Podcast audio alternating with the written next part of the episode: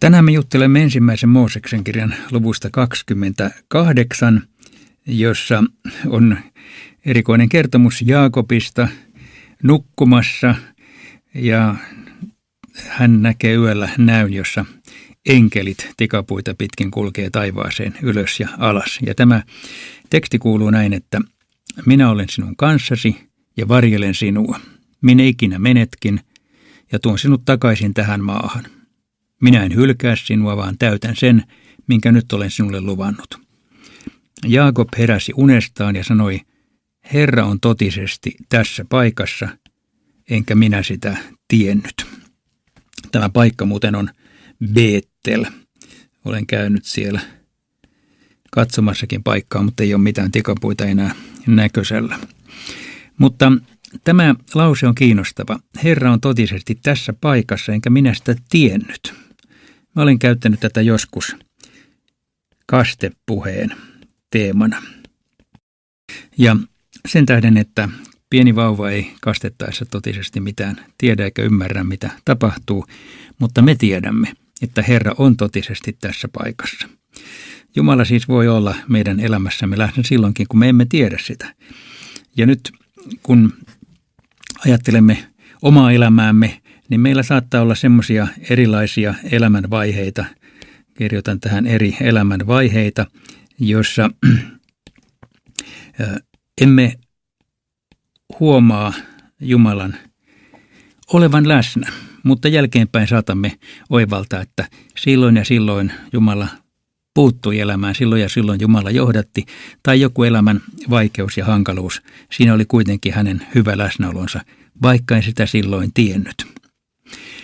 Tässä tekstissä on toinenkin asia, johon haluaisin kiinnittää huomiota, ja se on tämä Jumalan sana Jaakobille, minä olin sinun kanssasi, varjelen sinua, minne ikinä menetkin, ja niin edelleen.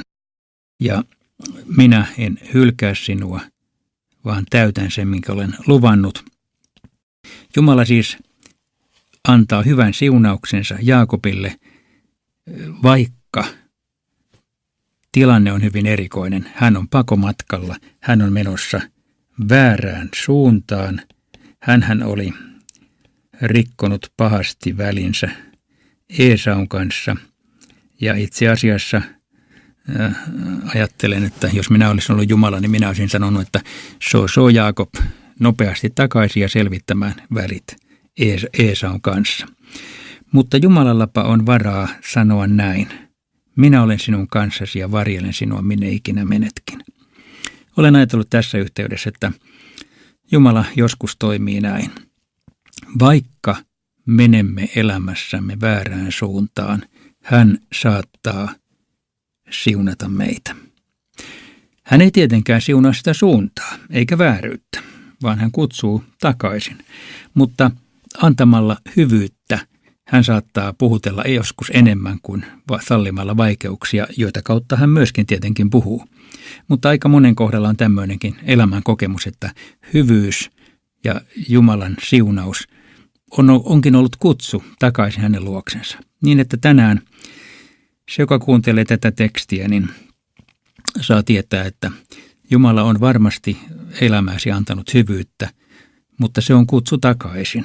Se on kutsu palaamaan Herran luo, se on kutsu palaamaan selvittämään asioita, se on kutsu siihen, että, että on uudelleen alkamisen mahdollisuus Jeesuksen yhteydessä.